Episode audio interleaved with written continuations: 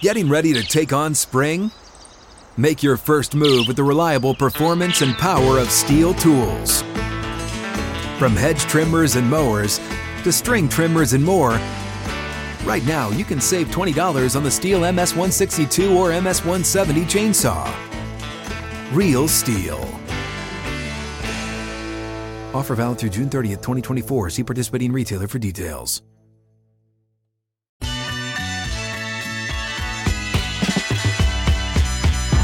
Boy, you know you're successful as a league when you've conquered all possible horizons out there. Every demographic, you've got them in. You've got the number one watched female demographic because Taylor Swift is hanging out of a suite at your game in Kansas City. Next week, she's going neutral, but she's there for the Jets, Chiefs. All the ladies of the world are watching. So, what's the other horizon we can conquer? I know. Let's get children watching the game early in the morning on a Sunday. Not going to church, staying home to watch football. How are we going to do that? The NFL said, well, we're going to make all the players Toy Story characters. And they're going to be in Andy's room, and we're going to show you the game as Toy Story. And that's exactly what they did.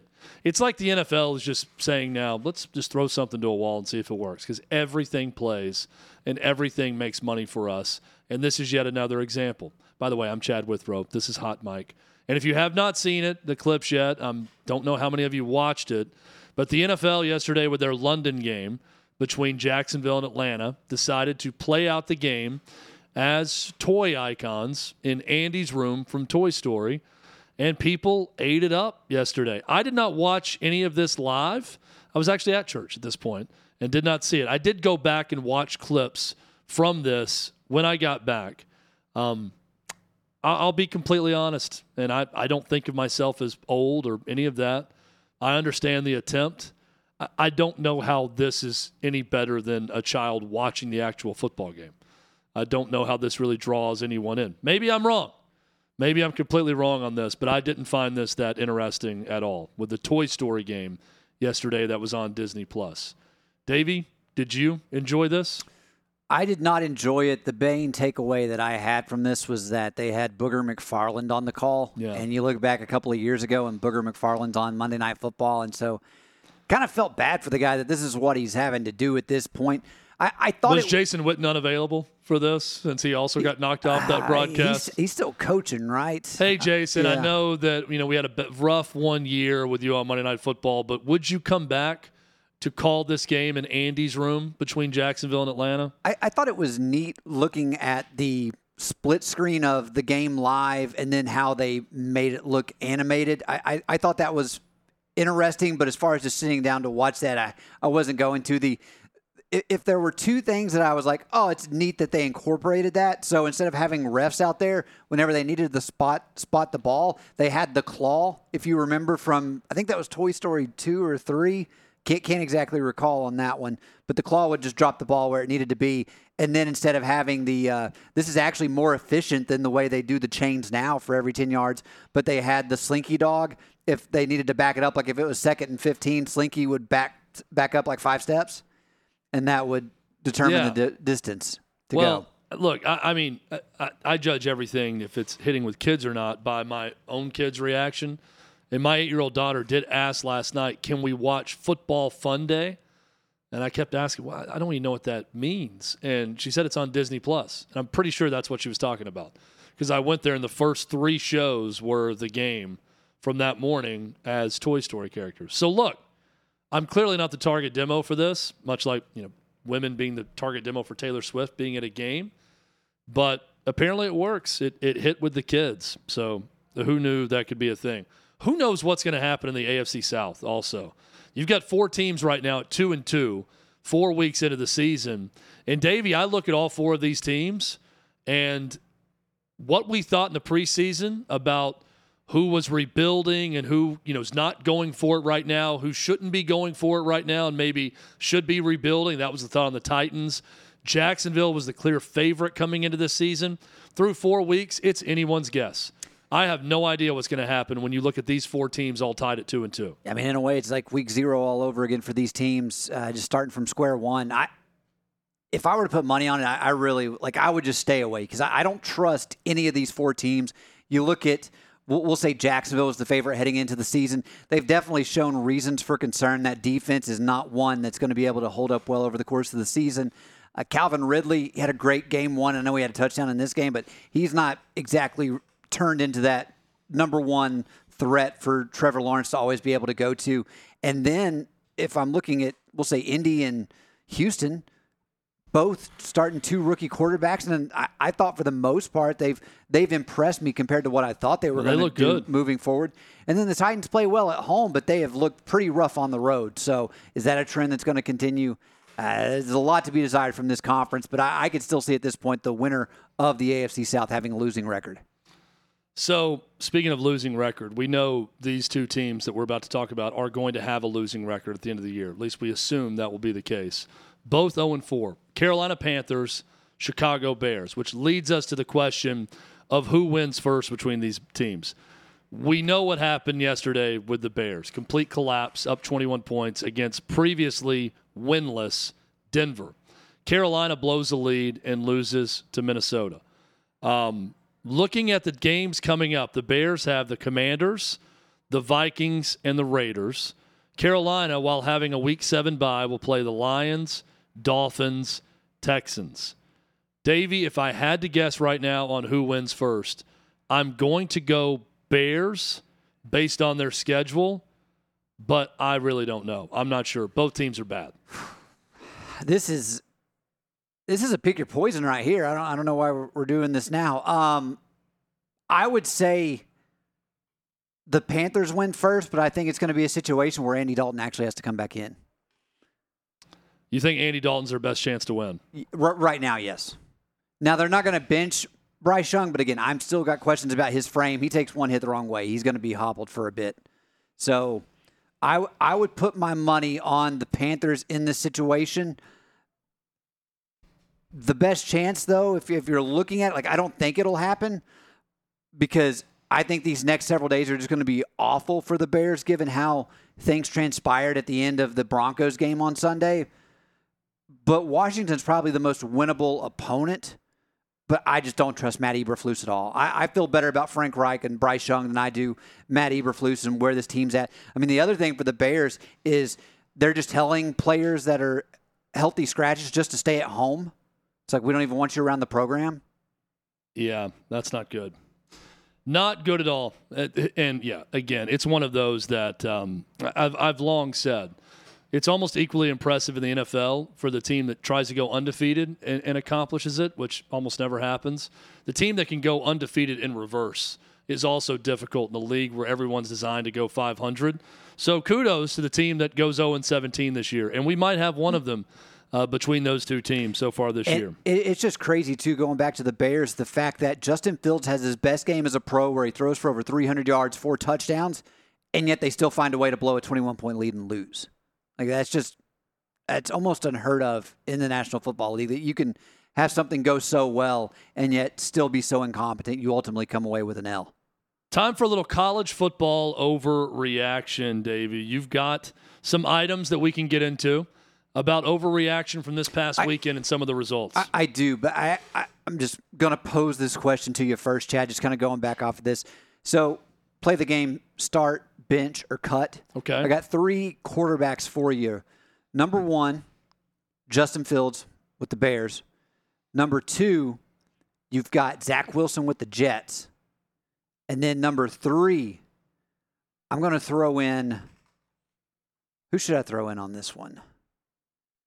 I had the question, I lost it. I'm just going to be fully transparent with Sam, you on that. Sam Howell, maybe we'll no, throw Sam. we'll throw Sam Howell in. I don't there. think that was the yes. one you had. Um, was it another rookie? Let you let you all in behind the scenes. No, I think. No, it's all players that had. It wasn't their first year. Maybe it was Desmond Ridder. I don't know. They're all bad options. Yeah, start bench cut with these three. Uh, in this case, I am going to start Sam Howell, bench Justin Fields, Oh, Zach Wilson had his best game yet, even though he had the big mistake last night. I'm going to go start Sam Howell, bench Zach Wilson, cut Justin Fields, based Oof. on what I've seen. Okay. All I, bad though. All I, bad options. I would be cutting Zach Wilson and benching Justin Fields, just hoping that I get a coach that can actually tap into his talent. Because while the passing ability is uh, subpar, to say the least, at times, I know this past weekend was the exception to that. That rushing ability is just something I would want to be able to utilize.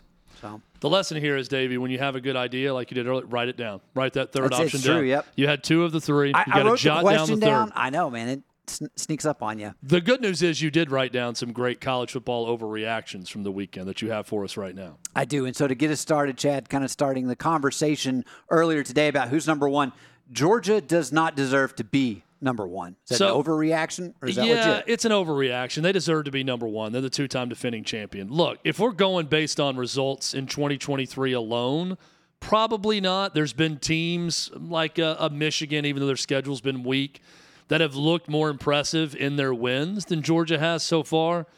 But I kind of like the fact that college football does legislate a bit on history. And it's not just this season, it's the end of the season before, it's your program's vitality, it's your program's history that all factors into these decisions. So, given the fact that Georgia has won two in a row and they're going for three straight, I think it's an overreaction to say they should not be number one right now. They're the number one team until proven otherwise. They survived a test on the road. They didn't play very well.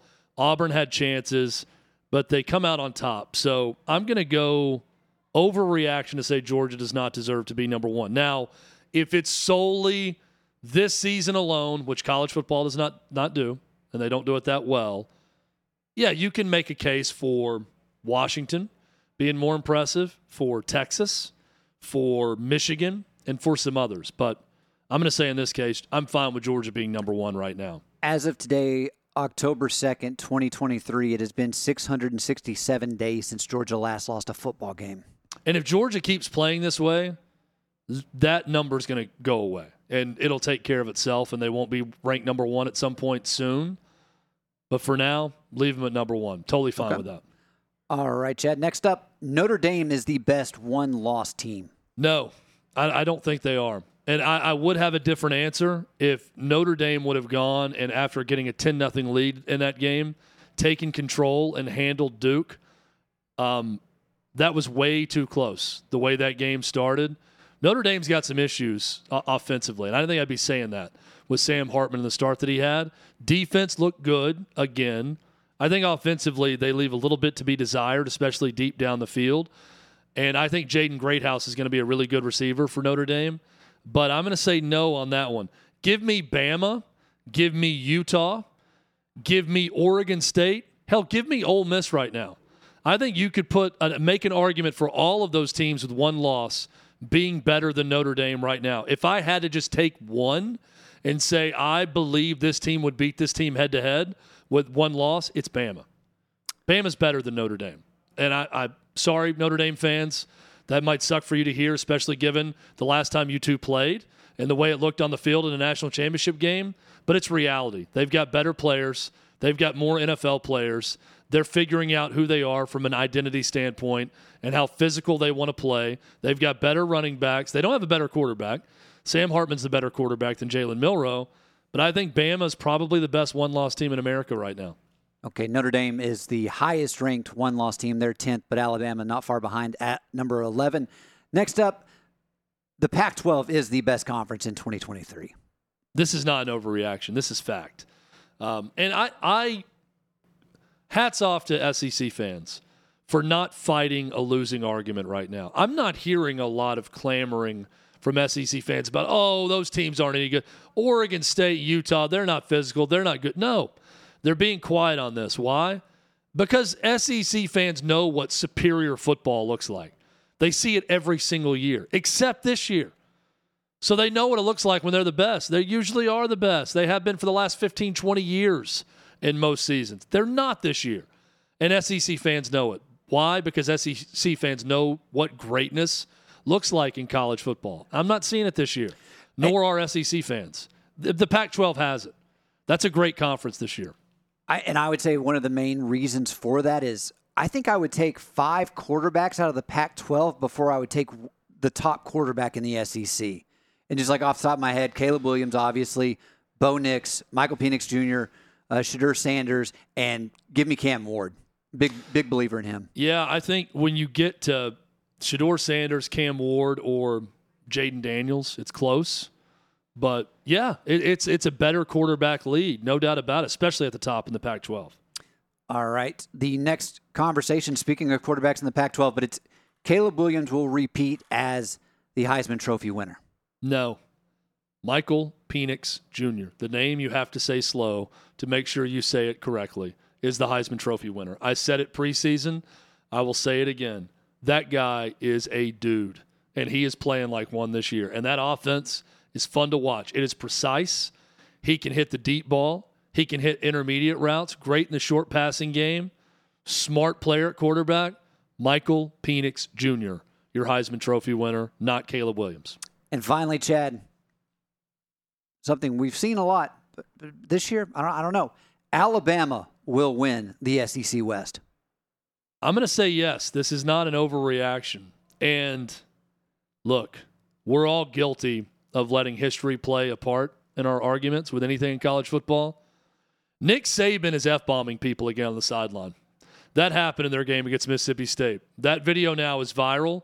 The fact that he is screaming and cursing and F bombing his assistant coaches into the headset and turning to the sideline and doing it, Bama is back, baby. Nick Saban's not retiring. He's fired up. He's ready to go. This team has found their quarterback, albeit it's not always going to be pretty with Jalen Milroe. They know exactly who they need to be to be able to win games in the rugged SEC. And even with it being down, it's still a rugged conference and tough to win games in this conference. Alabama's going to win the SEC West. They're going to face Georgia in the SEC championship game. That is what's going to happen. And I've seen enough now from Alabama's improvement to be able to say so. It's going to be fun to watch either way, though. Hey, Ryder Cup was fun to watch at times, especially fun to watch if you're a European watching this show right now. Mark Harris, he's American. He's going to join us next from Outkick. This is Hot Mic with Hutton and Withrow.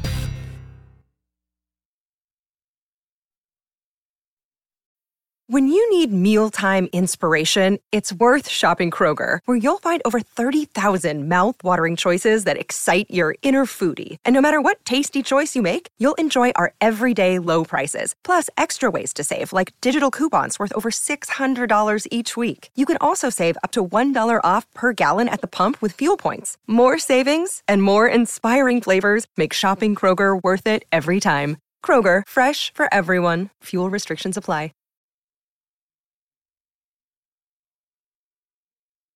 We're back. Hot Mic with Hutton and Withrow across the Outkick Network. I'm Chad Withrow. Jonathan Hutton will be back with us on Wednesday. So every time I watch international competition, anyway, I kind of tell myself, you know, I'm not going to get emotionally invested in the outcome, and that's just not going to do it. Not going to happen again. And every time I start to watch, I automatically start to get a little bit angry when the American side is not doing well. And I watched uh, quite a bit of the Ryder Cup over the weekend, early morning, even on a football fall weekend, made it possible to watch and then watch football all day after. And it was not a good weekend for the Americans at the Ryder Cup. Mark Harris, he writes about a lot of things, golf, one of them, for Outkick.com, and does a terrific job. He's on with us right now to recap exactly what happened outside of Rome for the Americans at the Ryder Cup. Mark, welcome in, man. Appreciate you doing this. Thanks, Chad. Great to great to talk talk a little golf with you. Absolutely. So, where did things go wrong uh, for the Americans? I know there was talk of them fighting illness on, on day one, but it was really just a terrible start for the Americans in this in this uh, contest. It went wrong um, as soon as they stepped foot on the property on Friday. Basically, um, you go over four in foursomes, and you can't dig out that hole. And um, all the credit in the world needs to go to Luke Donald, the captain of the the Team Europe. You get to as a home team you pick if you want to go foursomes or four ball in the uh, opening session he chose foursomes. Um, the us in the last two Ryder cups overseas have a 212 and 2 record in foursomes. And he recognized that the us team doesn't have those dogs in the back where they have that underdog mentality. For whatever reason that might be that they don't want to dig out of a hole. So he said we're going to put our big boy pants on. If you want to come get it put yours on. And they go 0 for 4 on friday um, then in the Friday afternoon, um, you blink and it's six and a half to one and a half after the opening two sessions. And like I said, they just don't have, for whatever reason, they just didn't have any drive to want to fight. Then they come in late on Saturday, kind of have some inspiring play down the stretch, and it felt like they picked up a couple points in the standings. But all they did was draw the whole day. So you start Sunday with five points down. It's there's there's too many t- top dogs on the Europe, not enough on the U.S. kind of bottom half. And like you said, the illness thing. Who knows if that was true? Um, that was quite the uh, statement to make after team goes and lays an egg on Friday morning. Um, yeah, just it was just uninspiring. That's the word I keep going back to. How much of this falls on on Zach Johnson, and and, and just it, overall, do you feel like the captain gets a little bit too much of the credit or blame at times in the Ryder Cup over the years? Yeah, for sure. I, I, kind of put a bow on it and wrote about kind of some final thoughts from the week, and that was kind of one one of my points. And that's just you know sports fandom sports people that you know watch this um, you got to react to something and the, the captains of the Ryder Cup both sides good and bad we just kind of overinflate that for whatever reason it's it's been like that for forever um, Zach Johnson isn't the one hitting the golf shots um, he's putting some pairings together or whatever but he's not out there missing putts on Friday morning you had guys chunking it into the water you had some skanky chips from Scotty Scheffler the probably one of the best short games in the world the number one player in the world uh, Zach Johnson didn't hit in the golf shots um, but a lot of the blame has to be put on him for his Friday morning pair- pairings. To start the Ryder Cup, you're trying to break a 30 year streak, uh, lose, losing streak in Europe. 1993 is the last time you went over there. And the pairing you bring out right out of the gate is Scotty Scheffler and Sam Burns, who is a rookie.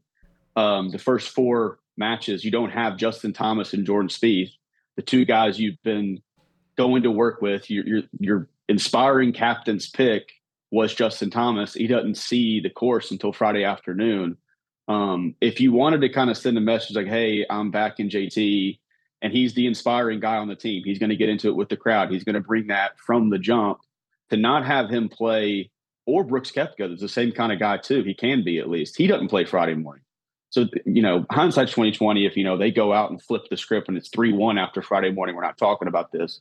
But it was, yeah, it's just not not what I would do, and whatever anybody else you talk to, it was the uh, the wrong wrong decision, both analytically and just on paper. Mark Harris with Outkick.com. Uh, he's written about the Ryder Cup from this past weekend.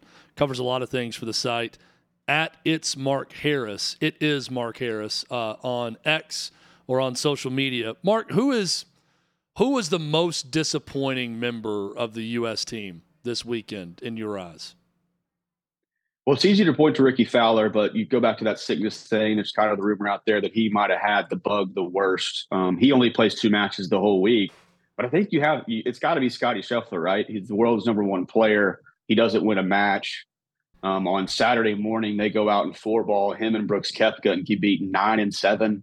It's the worst loss in Ryder Cup history um, in four ball, and you you can't have the world number one and a five time major winner going against granted, Viktor Hovland's arguably probably the best player walking the planet right now, but his teammates, Ludvig Åberg, who's a Swedish kid that was playing college golf at Texas Tech six months ago. Now, the guy looks like he was built in a lab to play golf. He might, you know, he's tabbed as the next great European, but you can't have your two dogs go out there and just lay that kind of a, a goose egg going, losing nine and seven. Um, yeah, it, it, goes to Scotty Scheffler. Jordan Spieth was bad too. Uh, people say that he probably shouldn't have been on the team. He wasn't, you know, he was he was bad. Um, his Ryder Cup record now after after um, this weekend is now a losing record. Um, he's you know part of that boys club with JT, so he was there. He can he can bring that fire, but there was no Spieth magic like we saw at Whistling Straits last year and years past, to where he can kind of bring that juice. And it was just again just uninspiring to where yeah, the, you can't have Scotty Scheffler and Jordan Spieth not win a match and uh, expect to even be close to the Europeans, and they weren't. We've really seen guys over the years varnish their reputation in, in this contest and help themselves. And then suddenly they have a reputation for being a dog on the course because mm-hmm. of how they perform at a Ryder Cup. Who were a couple of European guys that really jumped out to you that helped themselves in this contest? Yeah, the, the one that comes to mind is Tyrrell Hatton. Um, he's he's obviously a well known guy. He's won on the PGA Tour. He's won on in Europe a while. Um, he's been kind of a I, I guess last Ryder Cup was his first, but he's he's one of those guys that's just super steady. You know, top ten player in the world. Um, he he wins three and a half points um, for the week. I think he finished in a tie for second for most European points. Um, he's he's one of those guys where you could look back and like you know he he keeps building confidence as as these years go on, and like you said, the Ryder Cup can really build it um, for the Europeans, for especially at that that side of things, and how you know you keep this streak going and all this kind of stuff. You want to point to Tommy Fleetwood as a guy that uh, got a little juice from this. Even you know he hasn't won in the United, he hasn't won in North America. He doesn't have that PGA Tour win, so who knows what that brings to him? But he's he's certainly a stalwart. I don't think he's lost in the Ryder Cup. I think he's either drawn or won every match he's he's played in, um, or uh, singles wise at least. So he's yeah, those are two guys that kind of come to mind. And on the U.S. side, it's it's Patrick Cantlay and Max Homa. Um, obviously, Patrick Cantlay's kind of been a silent killer for years now. He's got a FedEx Cup under his belt. Uh, no majors yet, but it, it's always been you know when not if with him. And kind of Max Homa's in the same boat. But those two guys were the only pulse that they had Saturday and Sunday. It felt like um, for the American side. Let's look ahead now. Two years from now, based on what you saw in, in this one, what should the Americans be focused on? Whether it be the combination of players playing together or, or whatever it is, what should they focus on? I think it's super simple from the jump. I think you have to look at this schedule setup that we've had this year. Um, the PGA Tour ended, the FedEx Cup playoffs ended five weeks ago, five weeks before the start of the Ryder Cup. The only two guys, to my recollection, that played a competitive round of golf in that five week span was Justin Thomas and Max Homa played in the Fortinet Championship a couple weeks ago, kind of a fall swing event on the tour. Um, but the Europeans, their season was still going, and all these guys, most of these guys, you know, the 75% of them were still playing golf a week, 10 days before the, the opening tee shot at the Ryder Cup. So you knew that they were in form and they were playing well. Uh, Matt Fitzpatrick, all those guys were playing and they were playing very, very well. Ludvig Åberg won a couple weeks ago. Um, so they had some juice going on their side to where it's not, they didn't have that that lull to where you kind of had to wake up. As, as weird as that sounds, when you've got 60,000 people looking at you throughout a cup, you have to wake up. But these guys were already kind of in that mode of being playing competitive golf for the past few weeks. And it, it just doesn't make sense to me how that's okay from the PGA of America or PGA Tour side of things. Like if you if you think about it, would would Brooks Koepka or Scotty Scheffler take five weeks off before they showed up to a major championship? Like if we're gonna hold this Ryder Cup, hold the Ryder Cup to that kind of standard, let's maybe get the easy part off, part done, and get the schedule working in our favor to where you can at least have some guys playing golf or if they try to, you know, break a 30 year streak or, you know, go overseas to try to beat these guys. It just that's that's number one for me. Uh, and hopefully we see a change like that to where we can make it a little bit more, I don't know, competitive, at least going into it. It's a little bit easier to kind of kind of analyze. I'm always amazed how seemingly, you know, in a gentleman's sport, these guys can sort of turn on and turn off the hostility uh, for for this this competition when they go against each other. Brooks Koepka had some things to say about Jon Rahm, you know, being a child. Uh, do they legitimately not like each other at times during this? And is it easy to flip on and off? Or have you seen times where there's been lingering hostilities? And could that be a thing moving forward now? Yeah, Brooks is kind of the outlier where he's just, you know, king troll. He's he knows how to stir a pot. Um, you know, he posted that photo yesterday of some guys in LIV gear. He just stirs the pot a little bit. But yeah, I mean, Rory McIlroy over the years, you know, the famous one a few years ago where he drops a bomb of a putt on Patrick Reed and he goes crazy and it's an American Ryder Cup and Patrick Reed shushes him back and you have that kind of stuff. But it is super interesting to where they can just flip that switch to where like they look like they want to kill each other after they make a putt and then they can just turn it off. And we saw that, you know, this weekend with Cantlay and Rory McIlroy and Cantlay's caddy, Joe LaCava, Tiger Woods' former caddy, um, getting into it. Even, you know, Rory was still heated in the parking lot leaving the place. Um, Bones had to get in. JT's caddy Phil Mickelson's former caddy. So yeah, it's it's interesting. I, I, think that genuinely in the moment, I think Rory McIlroy was very very mad, and he kind of apologized like that wasn't cool as far as bone stuff goes. Um, but yeah, it's it's it's interesting that they can, like you pointed out, that they can flip it off and on. Um, even Justin Thomas, you know, he gave it all all Sunday. Anytime he did anything, he was doing the imaginary hat hat tip for Patrick Cantlay and giving it back to the crowd, and then you know, as soon as he walks off the the final hole, he's just, oh, you know, I'm a professional golfer. That's just kind of what it is. But there's that mutual respect, I think, at the Ryder Cup to where the fans can do whatever they want, the players can do whatever they want. It's just all fun competition and uh, a little bit more fun for the Euros this time around. No doubt about it. Mark, you mentioned the photo from from Koepka. What is the latest? Walk us through that, but also what is the latest with LIV PGA, you know, merger happening, how all of that is going to look moving forward. It's a story that's definitely gone on the back burner since that happened, uh, and everyone was mad at Jay Monahan in the beginning of it. But what is the latest with it? Right. Uh, I wrote about it yesterday. The answer still is kind of who knows. Um, who knows about Koepka's photo? They could have just been having some fun at kind of the after party.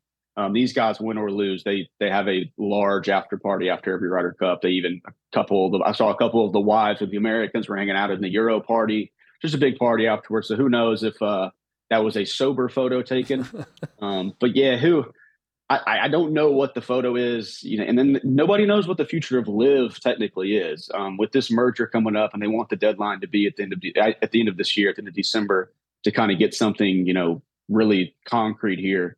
Uh, the PGA Tour is merging with the Saudi Arabia Investment Fund, which in turn is LIV Golf, but it's you know two kind of separate entity kind of deals um, where we don't know what LIV looks like. LIV could still be separate. They could kind of do this thing where we just we don't have these answers to it at all. Um, we know that they're going to have a for-profit entity that they have not named yet. Saudis and the PGA Tour. At least that's you know the plan right now. But uh, the answer, and I'm I'm sick of saying it, but the answer is kind of who knows. It's just it's a guessing game until something falls, which it feels like it's been going on for years now, but it's only been a couple months. One last thing for you, Mark, on this one, and and you know, taking the uh, all the obvious topics that we've all discussed ad nauseum, the sports washing, everything else that goes along with this, and taking the well, what elements of LIV is going to enter the PGA Tour. Where what is an area that just money would help?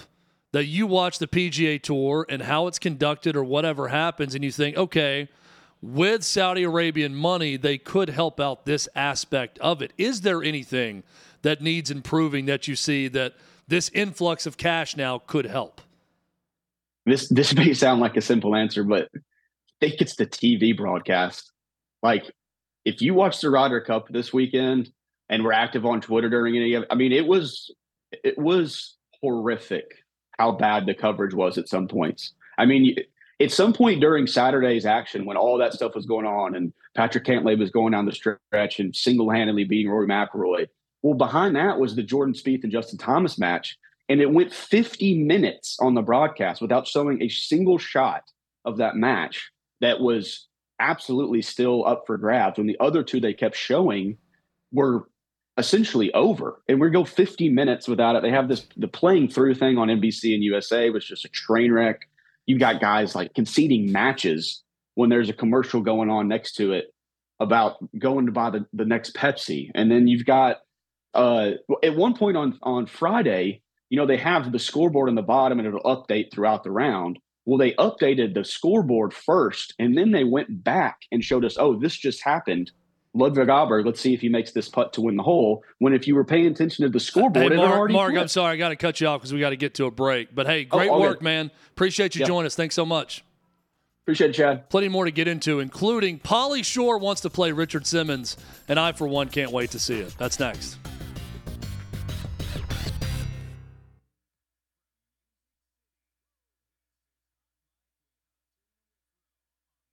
Another day is here, and you're ready for it. What to wear? Check. Breakfast, lunch, and dinner? Check. Planning for what's next and how to save for it? That's where Bank of America can help. For your financial to-dos, Bank of America has experts ready to help get you closer to your goals. Get started at one of our local financial centers or 24-7 in our mobile banking app. Find a location near you at bankofamerica.com slash talk to us. What would you like the power to do? Mobile banking requires downloading the app and is only available for select devices. Message and data rates may apply. Bank of America and a member FDIC.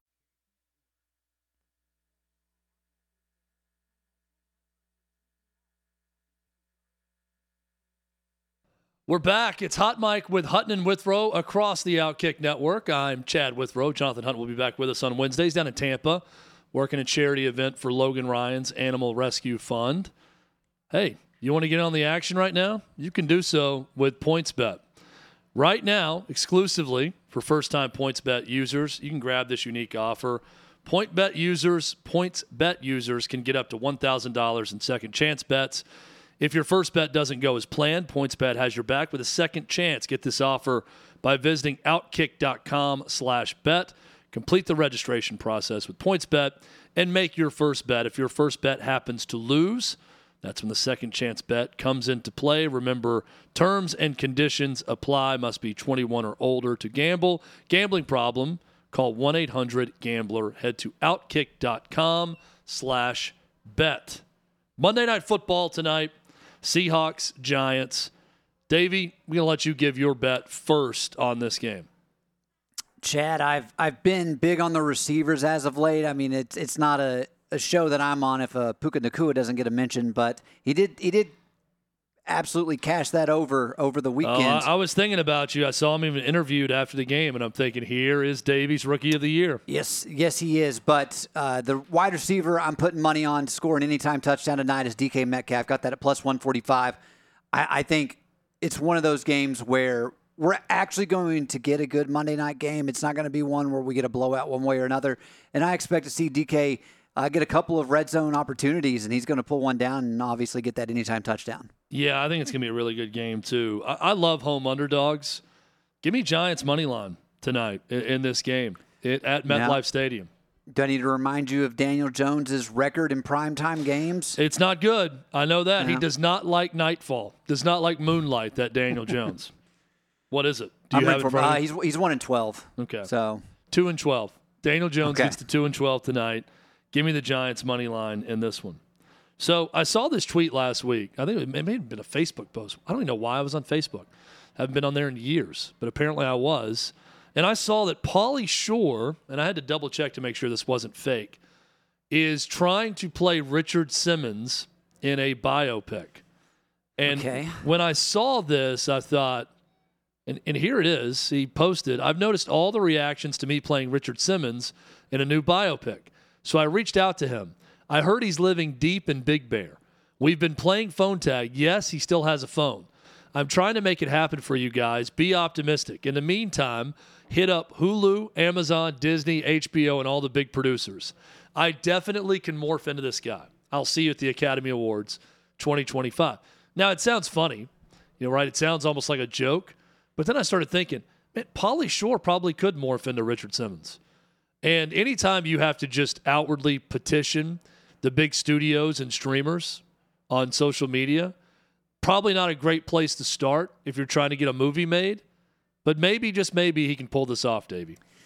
Maybe. And I mean, what the 1990s were Pauly Shore's go-to time. It's it's one of those things. I was pulling up his IMDb page because I have trying to think of the last thing I've seen him in in maybe the last 10 to 15 years and I, I don't recognize any of these projects that he's worked that he's on. Done anything in the he, last ten to fifteen? A lot years. of this stuff looks like he's uh, doing voice work. And it's more cartoon type stuff.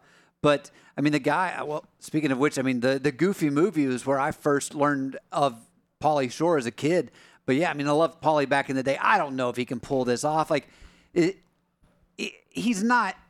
No offense, but he's not a great actor. He's just very typecast. So seeing him having to play an actual person and embody that, I'm a little hesitant. Now, would I watch it? Yeah, I'd, I'd check it out. But man, that's going to be a tough sell. Well, I didn't think Brendan Fraser was a good actor either uh, in all of his roles, and then you know he got fat and won an Oscar uh, the, most recently. So look, it can happen. But it can happen it, for anyone. Can. But I just look at that the the last picture of Pauly Shore now, and especially where he's next to Richard Simmons, and I'm thinking physically he could play the role. Now, would Richard Simmons' life be worthy of an Oscar performance from the actor? I, I don't know. Maybe. Um, e- either way, I want to watch. Get the right writing team involved, get the right network involved or streaming service, and maybe he can pull this off. I started watching last night Reptile, this movie on yes. Netflix with Justin Timberlake. Benicio del Toro. Benicio del Toro's in it. Uh, Alicia Silverstone, I think, is also in it. That's a, speaking of the '90s. I think Pauly Shore and Alicia Silverstone were at their height together at the same time, right around 1994. I want to say they probably reached their apex of their careers at the same time. Sounds like the year Son-in-Law came out. Yeah, Son-in-Law, uh, In the Army Now was another, I think, Pauly Shore movie. 93 for Son-in-Law. Alicia Silverstone, though, was great in a couple of Aerosmith music videos. Uh, Clueless, mm-hmm. obviously, was her big role. 1995. I want to say for Clueless. Paul Rudd's start in that movie also. Anyway, I wanted to work in one segment of the show where we talked about Pauly Shore and Alicia Silverstone at the same time. but I'm watching Reptile now, and I noticed I, I made it about 12 minutes in last night before falling asleep. Not because the movie's bad; it's actually interesting. I just Yeah. get really tired at a certain time of night. But uh, Alicia Silverstone popped on the screen. I believe married to Benicio del Toro in the film. Okay. So I'm hooked. I'm in. I'm in on Reptile now, um, and I'm also in on Pauly Shore as Richard as Richard Simmons. So Dan Dakich is apparently out on uh, Rodney Harrison having a job, is what I hear from Don't At Me. I was I guest on Don't At Me today. Dan always has strong takes, does a great show. I didn't even know this was a controversy until someone brought it up during the studio that Dan was all fired up about Rodney Harrison in a question, Davey, that he asked Chris Jones post game. Is that correct? That that is correct. On last night, Sunday night or football night in America, Rodney Harrison was interviewing Chris Jones at the studio desk out there on the field, and uh, we got audio of what Rodney was asking Chris. Was Zach better tonight than what you anticipated he would be watching him on tape? And you could be honest. Um, honestly, uh, if I'm being completely honest, we knew it was going to be a battle. He's continuing to get better week in and week out, and he's continuing to lead week in and week out. But watching that tape, man, you got to look at this dude and say, "Oh, he is garbage." Like we should, we should really tear him apart. Earlier, like I said, Zach Wilson is special, man. You just got to give the guy time. You know what I Wait, mean? wait, wait, wait, wait. Did you say Zach Wilson is special? Yeah. I think he had a special night, but I don't think he's special. I've got to prove that over. You're special because you proved it over a course of time. he's not special. I'm just saying, Chris. Hey, listen. I'm just saying. I've got no issue with anything that he said right there. I mean, to say Z- Zach Wilson is special, uh, I kind of commend Rodney Harrison for speaking up and calling BS on that. He's not special. We talked about Lou Holtz always going over the top with the opponent, talking about how great they were until it was Ryan Day, obviously. And uh, Ohio State had not, not many good things to say about him. But there's nothing wrong with what Rodney Harrison said right there. Uh, he's trying to get an honest response out of him. If you watch film on Zach Wilson and you're Chris Jones, you're seeing some trash film based on the last few games. There's nothing wrong with what he said during that soundbite. Do you think the Am way I missing something? It might have been the pr- the approach? He's constantly. I get you're trying to get. I mean, an he's incredibly go- unlikable. Like I, I, I've never liked Rodney Harrison. I once watched Rodney Harrison uh, with PK in the desert at a Super Bowl curse him out for putting a cam, putting a phone up, take a photo of him on Radio Row. So I mean, I get that Rodney Harrison can be unlikable, but I mean, Chris Jones honestly said this guy's special, or was he being sarcastic when he said that? He seemed to be pretty genuine. Yeah, I mean, there's nothing wrong with that or what he said. The, the only thing I would say is he just kept at it, and I think that uh, now uh, Jets coach Robert Saleh did address this. He said that Rodney ended up calling Zach this morning and apologized for the incident. Is this an incident worth apologizing for, Chad? No, not at all. And look, uh, Zach Wilson's got bigger problems than this. Zach Wilson last night for the first time, Chris Collinsworth on the broadcast said it best. Said the guy's playing quarterback. He looks like an NFL quarterback. There were a couple of drives where he was great. That's his best performance as a Jet, but it ended with him fumbling a snap. And that ended up losing the game for the Jets. So we have to bring that point up also. He seemed to handle it right. He apologized to his team. But if I'm Zach Wilson and I hear that, all you can say is back to Rodney Harrison, yeah, my film hasn't been good the last couple of games. I had a good night. He did have a special night. Maybe that leads to something else, but I mean, Rodney Harrison's calling it like he sees it in that one. Do you think part of this conversation is because, for once, now I, I fall, find myself falling into this camp, but I actually felt bad for Zach Wilson last night. And it was like maybe the first time I've, I've felt that way towards him as a, a player because he's putting together a really good performance. And I, after they panned to him on the sidelines after the fumble had occurred, he's saying it's my fault. I'm the reason we lost. And I think a lot of people just kind of resonated with him in that moment of being like, you can tell this actually means a lot to him. And it's not a situation where, I don't know, they would take like Chase Claypool, for example, not putting forth the effort, and uh, he's not with his team right now for a reason. I just think with Zach in that moment, you saw uh, the the personal matter actually impact you, and so a lot of people are coming to his defense because of that. Yeah, I felt bad for him watching him on the sideline and just the way that game ended because he did play well, and they were down seventeen nothing like that, and he got the Jets back in it, and uh, Jets defense was playing hard, so sucks to lose the game that way. But Zach Wilson is an '80s movie villain. Let's face it, the guy's Johnny Lawrence. If we're talking Karate Kid back in the '80s, that's what he looks like. That's kind of the demeanor that he puts off at times. There was this sense, though, last night, Davey, that he sort of morphed into Johnny Lawrence from Cobra Kai, where suddenly he's the sympathetic figure and someone you have empathy for and you're not rooting against. He's not straight villain. You feel bad for him. I, I can see that. There was a there was a change happening over the course of that game from Zach Wilson as Johnny Lawrence, 80s high school movie villain, take your girl type of guy, especially your mom. They changed from that to Johnny Lawrence, Cobra Kai, Johnny Lawrence on Netflix. Maybe that happened. After last night's performance, do you envision the Jets sticking with this guy for the rest of the year? Do you think he's able to turn it around enough to where they're able to just finish out the season with him, or are you expecting Trevor Siemian, another guy to get called up? Where, where do you see this going oh, for? Oh, I think even Jets? more he's the guy now. I mean, if Robert Saleh wasn't going to remove him after the last game and the game before that, he's he's going to roll with him now. He actually showed signs of life last night for the first time. He showed some some impact within the offense for the first time. So yeah, I, I think I think he probably sticks around. And I don't know that you're going to do much better other than just changing it up, right? I mean, yeah. um, I think the way they're cash strapped also, like I think about it, like Kyler Murray right? If Kyler Murray got healthy and decided to play, is he better than Zach Wilson? Yes. Can they make it work based on Aaron Rodgers coming back next year and what they've committed to this team already? I, I don't. I'm not a capologist. I don't know, but it feels like now at one and three. I just think you roll with them yeah. and hope for the best, well, right? I mean, the other conversation had been about trading for a veteran that's on the last year of their deal, like Kirk Cousins with the Vikings, yeah. Ryan Tannehill with the Titans. And again, I mean, we talked about the AFC South now. They're all knotted up, so it's anyone's division at this point. Vikings were able to get their first win yesterday. I I don't see those options being there for the Jets, but as, as far as the other teams being willing to work with them, but again, we still got a long way to go till we hit that trade deadline. So anything is possible. And the Jets at one and three really can only take one or two more losses, and then you're like, they're for sure out of that playoff contention. Yeah, I think based on last night's performance, the best hope for the Jets is that Zach Wilson, who almost beat the Chiefs, is that Zach Wilson plays like that minus the huge mistake at the end of the game.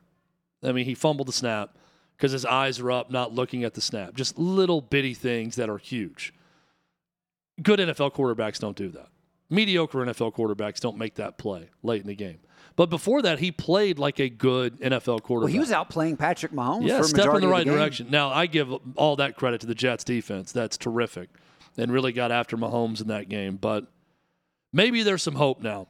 Uh, uh, that division's not going to make it easy on them, other than the Patriots, who look god awful at this point. But we'll see. Maybe, maybe, just maybe, he can play more like that and less like the guy we saw the last couple of weeks and be a little bit more sympathetic, like Cobra Kai Johnny Lawrence, as opposed to Karate Kid Johnny Lawrence. Sweep the leg, Johnny. Sweep the leg. Always sweep the leg. No mercy. No mercy will be shown on tomorrow's show. We're going to get after it. We're going to bang hats. We're going to have some fun. When you're here, your family. Hopefully that's not trademarked. We're back at it tomorrow. This is Hot Mic with Hutton and Withrow. Puka Nacua.